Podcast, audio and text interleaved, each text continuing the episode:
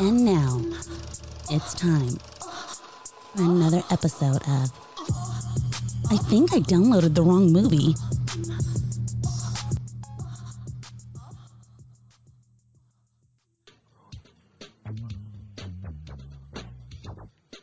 Hello, all of my beautiful perverts. It is I, Donnie G, coming to you once again, and today we are discussing on if the look but don't touch rule of the strip club applies even after the strippers are dead and haunting you, because that seems to be the issue with Francis, who is a lonely, nerdish man who encounters the ghosts of four seductive strippers in his small apartment in The Sexy Sixth Sense.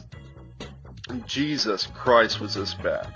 Uh, if you listen to my review on Amityville Vibrator, it wasn't quite that bad, but still, this was just barely porn. Uh, all of the talent in this film, they were all ghosts, and for some reason, they were trying to bang Francis.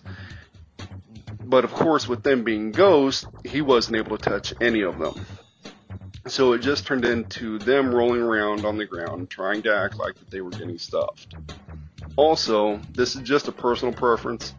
I'm not a big fan of overbearing music playing during the action scenes, and it's not only that being the issue, but the music it was off tempo, it was off beat, and it didn't match up with the intensity of the action. Now, the movie, it wasn't all bad. It did have one saving grace. Uh, it gave us a peek behind the velvet curtain by showing us exactly what happens when the ghosts of four hot strippers get in the same room together. Yeah, they start fucking. But in all honesty, aside from that one scene, this is very softcore porn. Kind of like late night Skinamax level, uh, which is why I'm just going to give it a 1.5 out of 5 eggplants. And the people over on IMDb, they happen to agree with me out of 534 votes, uh, they still gave it an astonishing 3.1 out of 10. Uh, long story short, uh, if you happen to find this online somewhere, just go ahead and fast forward to the all girl scene and then just carry on with your day.